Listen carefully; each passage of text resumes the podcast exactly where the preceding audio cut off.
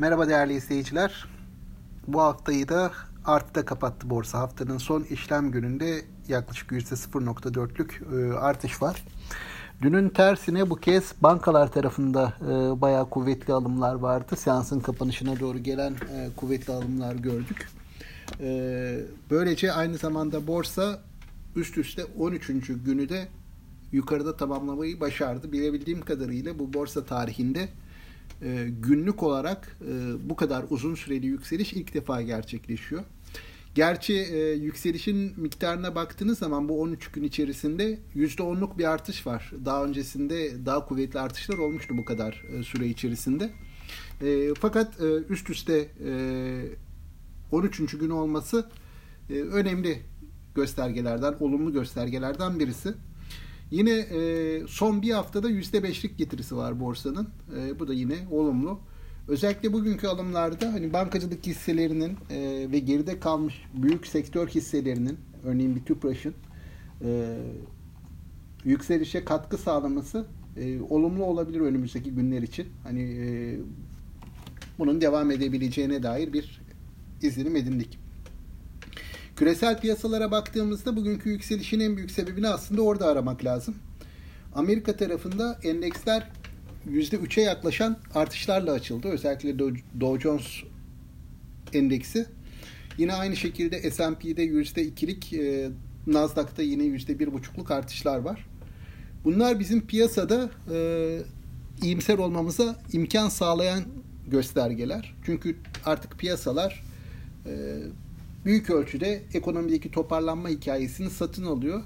Riskleri de bir miktar göz ardı ediyor diyebiliriz. Sabahki e, açılışta yurt dışı piyasaların belirleyici olacağını bir miktar e, risk iştahında azalma gözlediğimizi söylemiştik. E, ama yurt dışı taraf kuvvetli olursa bu geri plana itilebilir demiştik. E, bugünkü e, borsa seansı bize bu yönde bir işaret verdi. E, bunun devamlılığı gelir mi? Yani şimdilik hafta sonuna mutlu bir şekilde giriyor piyasalar ama şunu unutmamak lazım. Hani günümüzün borsasında e, veriler çok hızlı değişebiliyor.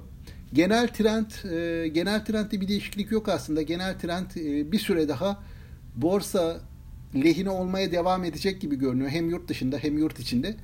Ben hani e, olası satışların da şimdilik fiyat düzeltmesi olarak görülmesi gerektiğini düşünüyorum. Sabah da bunu ifade etmeye çalışmıştım.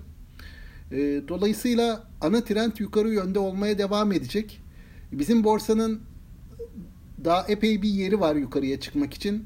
Bunu nereden anlıyoruz? Dolar bazlı endekslere baktığımız zaman bizim Covid-19 sonrası kaybımız yaklaşık %20'ler civarında.